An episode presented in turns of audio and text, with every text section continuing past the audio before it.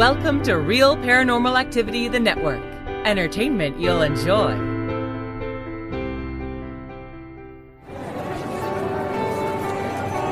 You are listening to an RPA production where people gather.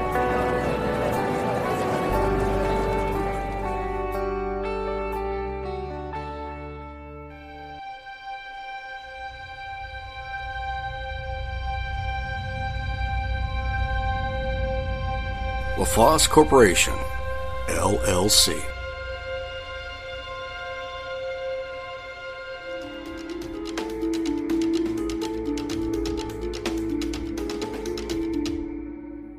Welcome once again to the mansion on the hill, the house of strange, the palace of mystery. This is the home of Terry's mysterious moments. This is season five. We thank you for listening to the show.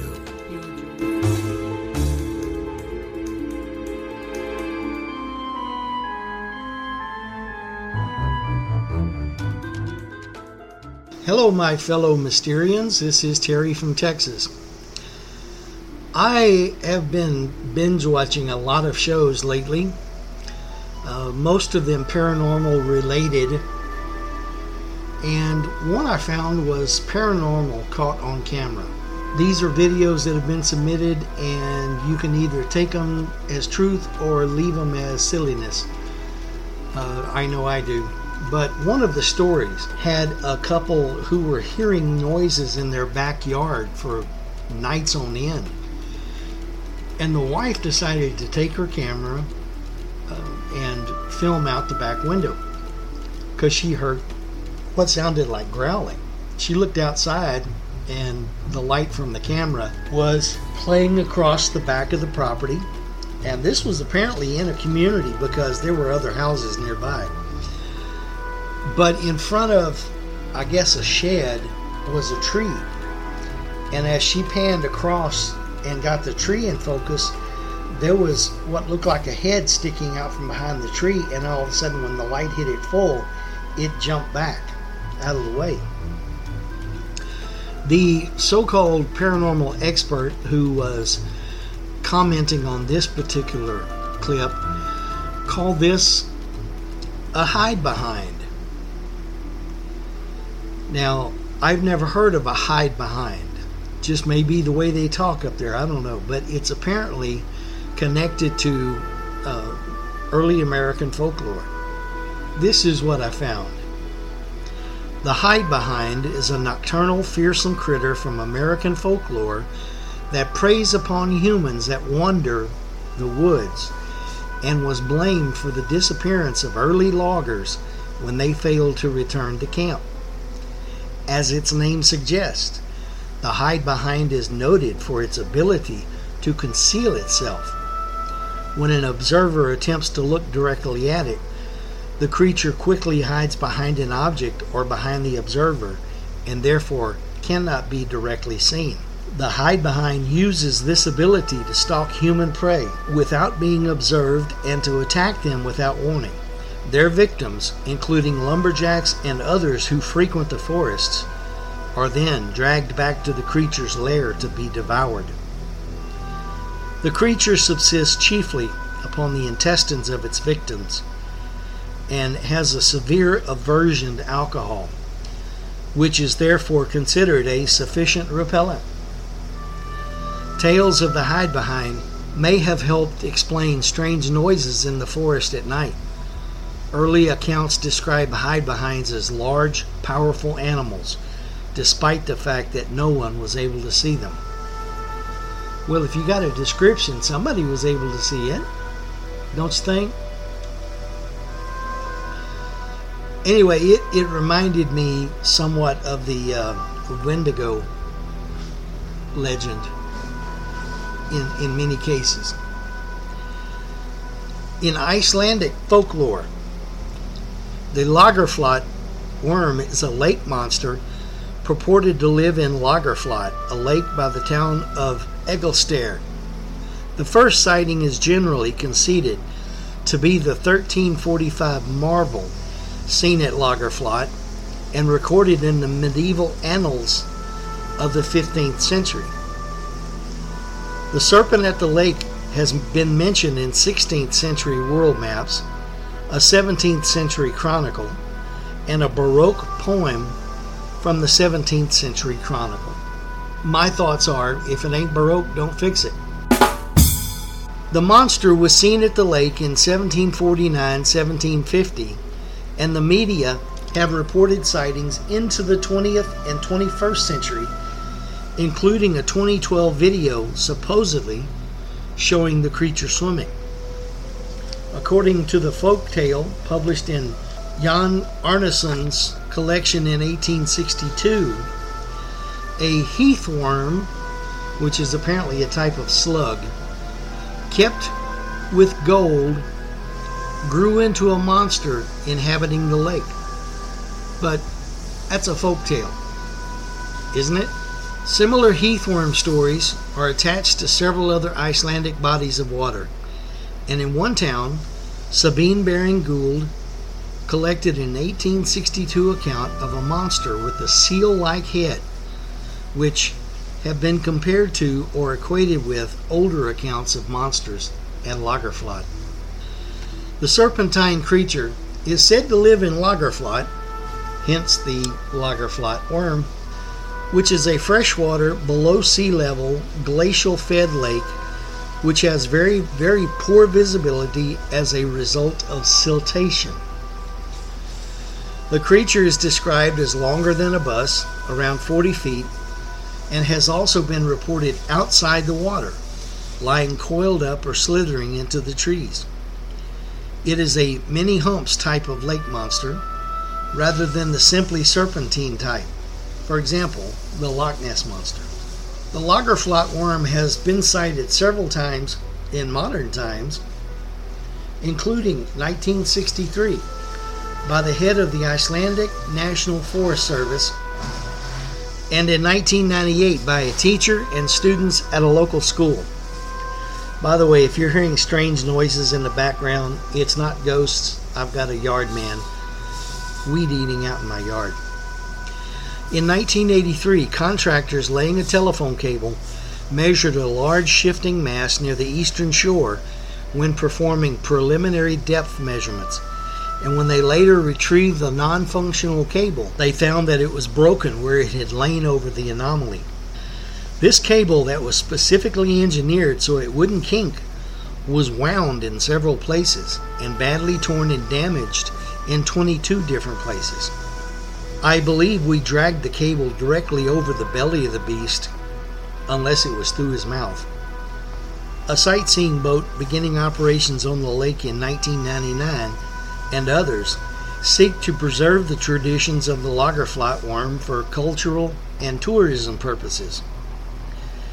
In February 2012, the Icelandic national broadcaster RUV published a video thought to show the Lagarfljót worm swimming in snow covered, icy waters. But according to a frame by frame analysis of the footage by Finland based researcher Misa McKeown, the filmed object actually made no progress through the water, although optical illusion made it appear to propel forward. Now, I saw that video and it was moving, slowly, but moving. The phenomenon could be explained by a flimsy, inanimate object such as a frozen fishnet being moved by rapid current. Despite this, in 2012, an Icelandic panel voted by a 7 to 6 margin to authenticate the video as genuine, awarding money to the filmmaker. This received criticism as an attempt to attract visitors of crypto tourism. It looked real to me, but I understand the critical skepticism. It did have a connected box sort of body, you know, that would go for several feet, and it undulated weirdly, I think, but in sub freezing water, you know, what are you going to do? You don't have good circulation. You're going to just do what you can. In August of 2014, an Icelandic Truth Commission reported that members were divided about the video but saw no reason to doubt the existence of the creature. There are many stories of strange animals or unknown phenomena in Lagarfljót. These include accounts of the Lagarfljót worm as well as other monsters, a strandworm, or a monstrous seal or poisonous skate. You know, skate is like a, a manta. The legend of the worm is arguably first mentioned in the year 1345 in the Icelandic Annals, AD 1430. Although the text only refers to the sighting as a wonderful thing or a marvel, and not specifically as a worm. The thing seen in Lagarfljót looked like either islands or humps out of water, distance hundreds of fathoms apart. But no one saw that it either had a head or a tail. These creatures were documented in annals with some frequency in subsequent times as well. Back around the time I began doing this podcast, I heard another podcaster mention the concept of the tulpa, T U L P A. In my superiority of ignorance, I said to myself, this is something he was trying to introduce into paranormal speak. Within a very short time, this concept went pretty dormant, except maybe for the hardcore paranormalist. But it recently has come back into the center ring, and it makes a bit of sense now. Tulpa is a concept in mysticism and the paranormal of a being or object which is created through spiritual or mental powers. You think of it, you believe it, you give it a body in life. It was adapted by 20th century theosophists from Tibetan sprulpa, which means emanation or manifestation.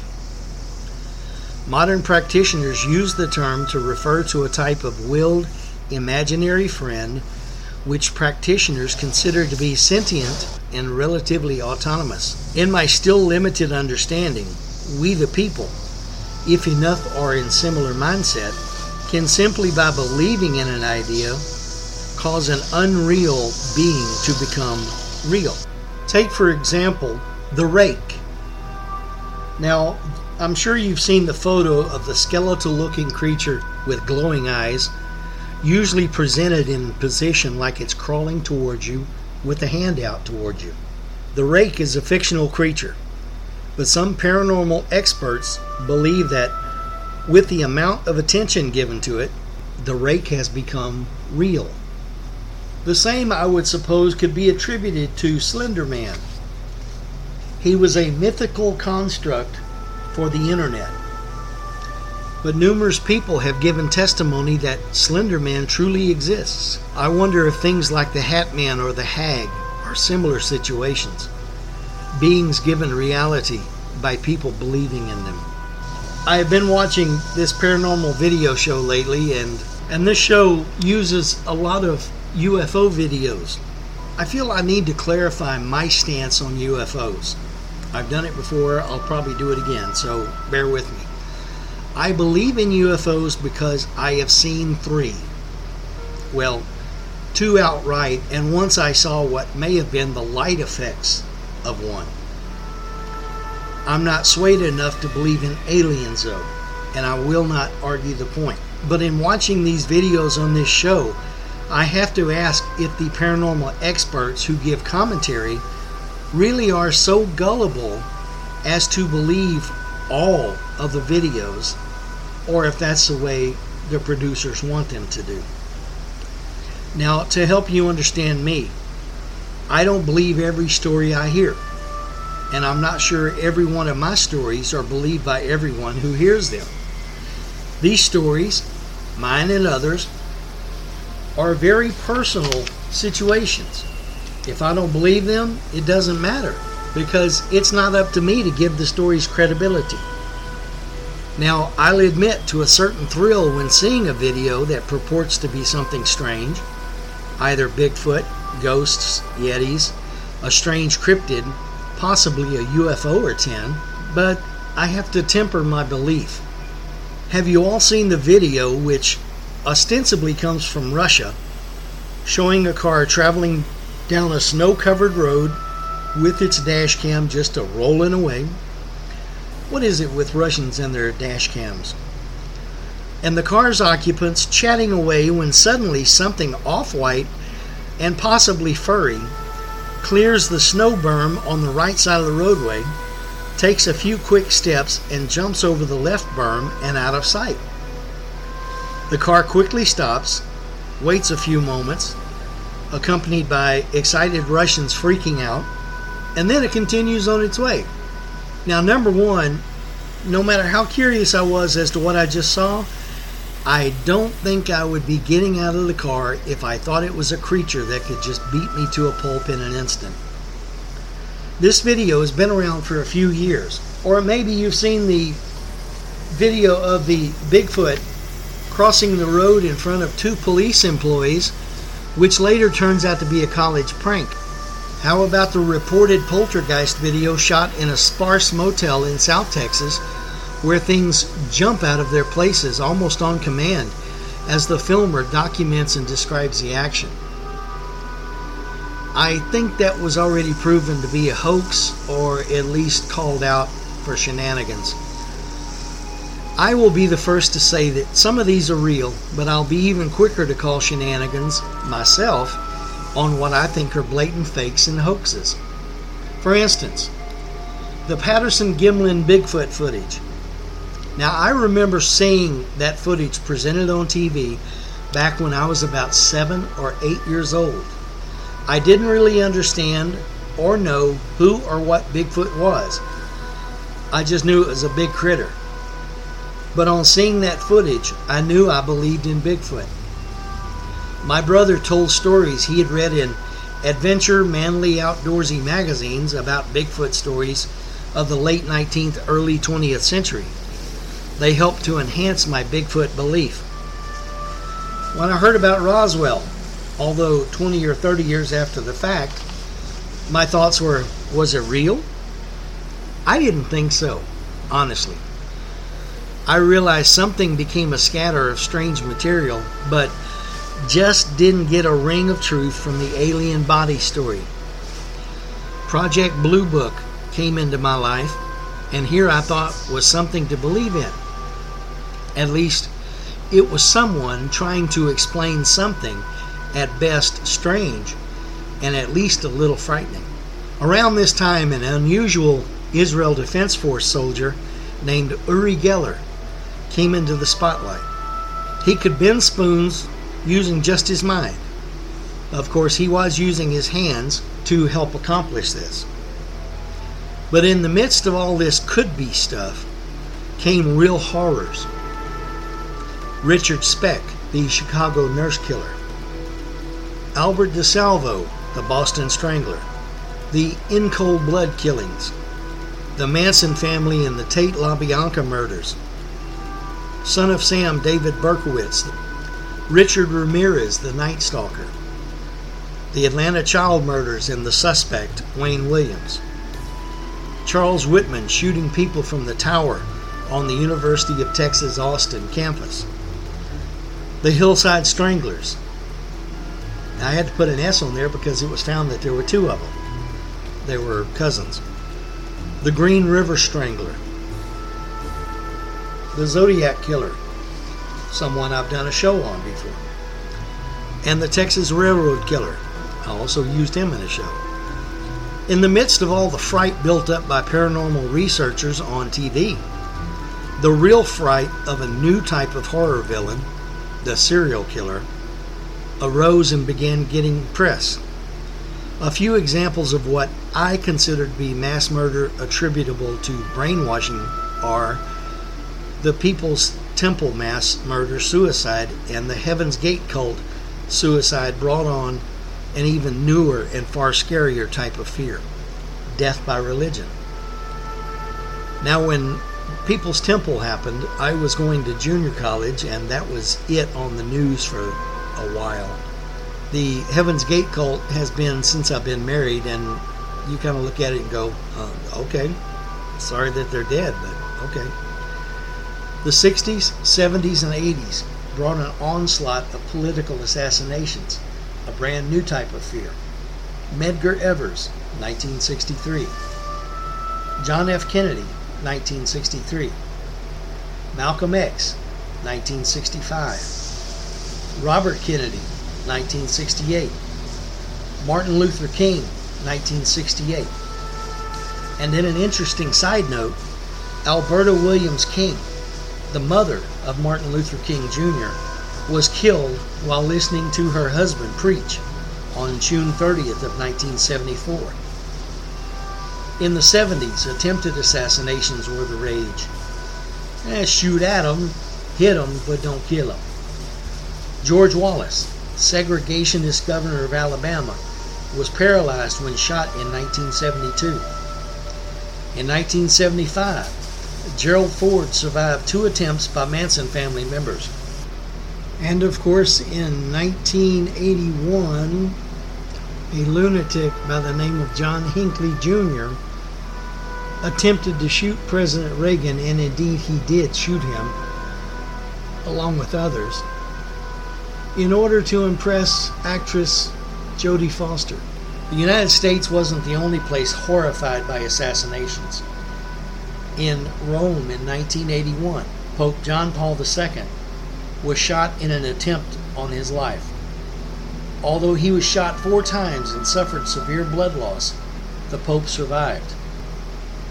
In Egypt, 1981, although in Mandela effect style, I seem to remember it happening in 1983 or later. Anwar Sadat was publicly assassinated by some of his army officers during the 6 October parade which commemorated the Yom Kippur War, which, oddly enough, although it was ended by treaty, the Egyptians and their allies were soundly trounced by the Israeli army.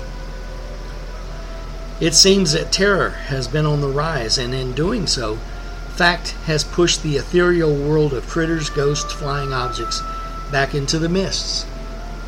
Flying terrors. This is faux show a weird and downright scary subject there are reports all over the U.S. and perhaps even over the world of large flying creatures. Sometimes they're called thunderbirds. Others refer to them as pteranodons or pterosaurs. Whatever name you give them, they've been seen for ages, despite their having gone extinct way long a time ago. Remember my show on the coelacanthus fish? What are they? I haven't the foggiest what these flying things are, but people still report them, and they're still scared of and by them. Another flying thing is Mothman. The description usually given is a huge red eyed entity with giant moth type wings. Looking at the eyes can have adverse effects on the onlooker. The Mothman is either a harbinger of disaster or the bringer of said disaster. Whatever it is, he certainly is popular. Flying humanoids. The videos I've seen of this phenomenon make me feel like my leg is being pulled.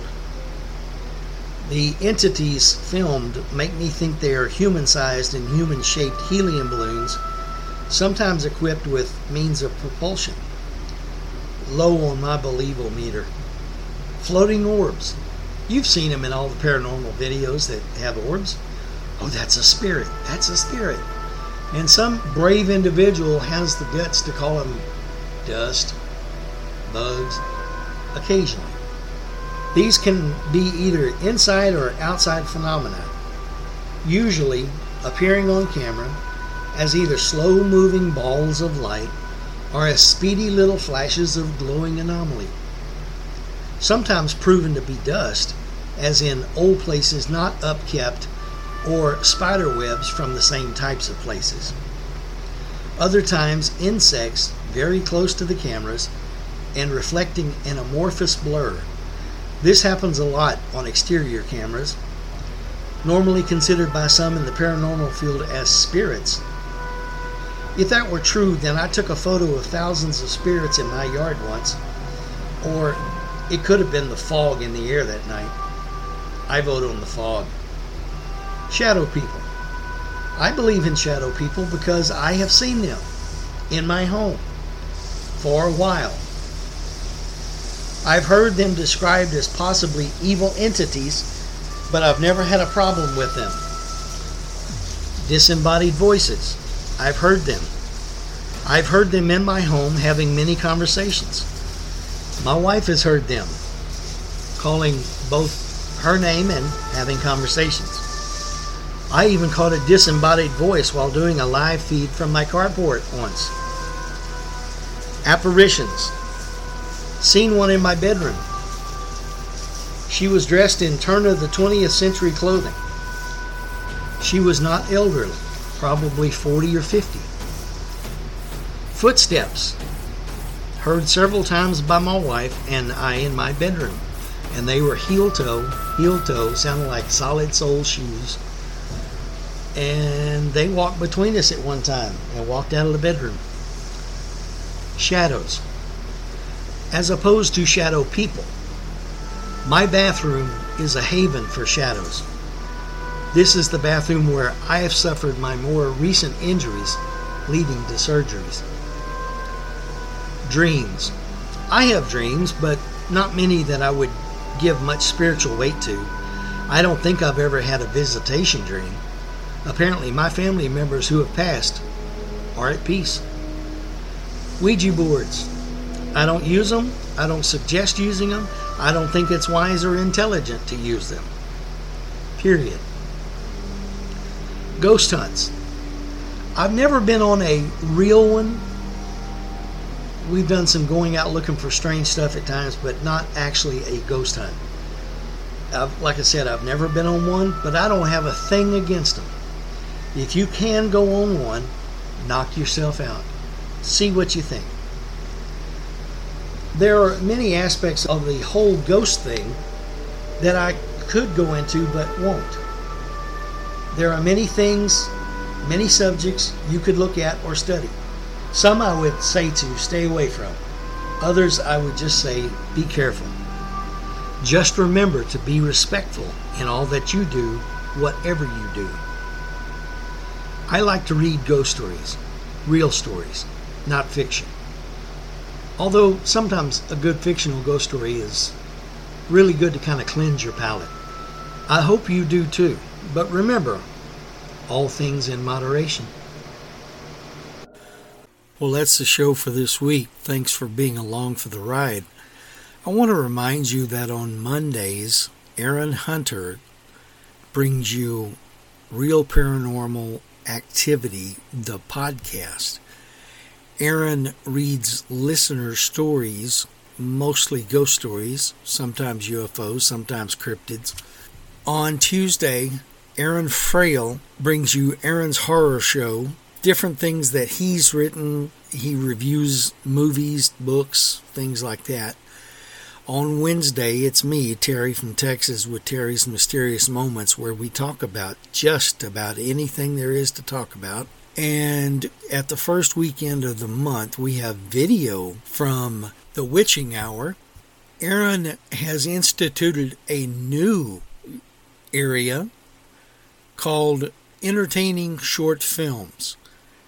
That's exactly what they are. They're just short stories, nothing in particular, no particular genre, just entertaining. Remember that you can go to your App Store, whether you have Apple or Android. Download the RPA app, which is a black square with a blue eye in the middle of it. Download that to the device that you listen to the program on. Install it, and when you open that up, you can go straight to the Real Paranormal Activity, the podcast, and its network. So all the all the stories that are involved with RPA are there so you don't have to go hunting for them. If you want to contact me at Terry's Mysterious Moments, you can do that on the Facebook page, and it's called Terry's Mysterious Moments. Or you can email me at Terry's Mysterious Moments at gmail.com. Contact me if you want to. Let's talk about some things. That's about it. We'll be back again. Listen to the other shows. Have a good week, everybody.